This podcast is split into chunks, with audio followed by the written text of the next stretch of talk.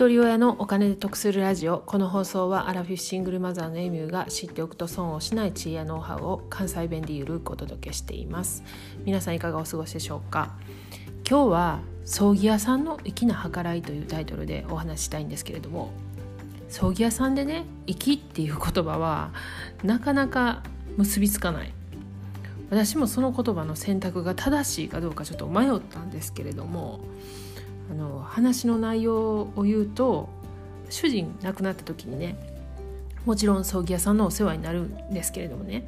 その葬儀屋さんはあの店舗数も多くてそこそこ大きい葬儀屋さんだったんですね。でその時に担当についてくださった営業の方が多分20代後半ぐらいの若い方だったんですよね。でどうしてもね見た目で葬儀にはふさわしくないというか大丈夫かなと思ってたんですよね。まあ一応ねお通夜から葬儀一通り終わってまあその間正直もう忙しすぎてところどころしか今もちょっと記憶が残ってないんですよね。まあもうあの私も喪主だったのとその主人の両親とか親戚がもう結構年配だったんでえーと、手配から何から全部一人でねやってたんですよね。でまあ営業の方がねそれサポートしてくれて無事に終わったんですけれども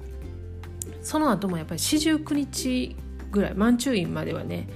何かと葬儀屋さんと連絡取ることも多くてまあ家にもね来てくださるんですけれども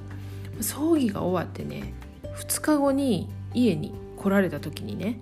当時2歳の娘にねクリスマスプレゼントを持ってきてくれたんです。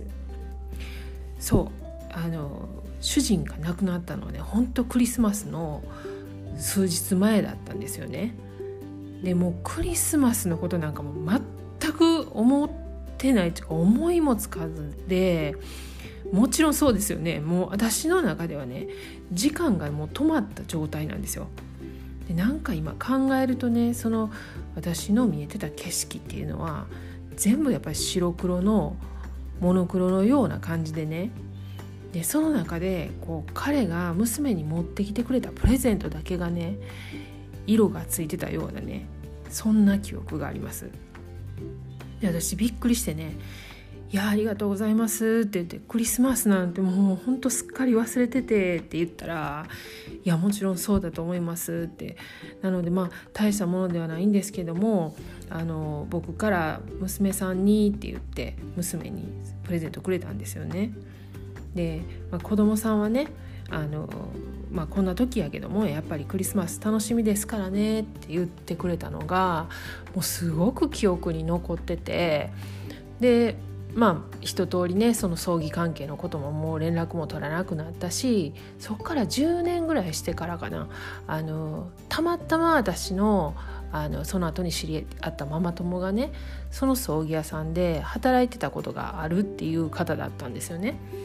でその当時のね話をしたらあのその方がねやっぱりその葬儀屋さんの中ではかなりあの成績のいい営業の方だったらしいんですよね。でまあもう随分前にもう自分で事業されるっていうことで独立されたみたいなんですけれども営業って言ってもね幅広いんですけれども私もずっと営業職やったんで分かるんですけどなんかね成績とかノルマとかあるしもちろんそれをね追求しないといけないんでまあ他の職種から見るとね口がうまいとか、まあ、なんか騙されたような感じするとか思われがちなんですけれども正直ね、まあ、やっぱり人間のその生き死に関係する、まあ、医療も含めそういう仕事って本当大変だと思うんですよね。でそこでね相手の気持ちをね考えてね配慮してなんてねもうやっぱりなかなか計り知れないもう難しい仕事だと思うんですね。そんな仕事の中でね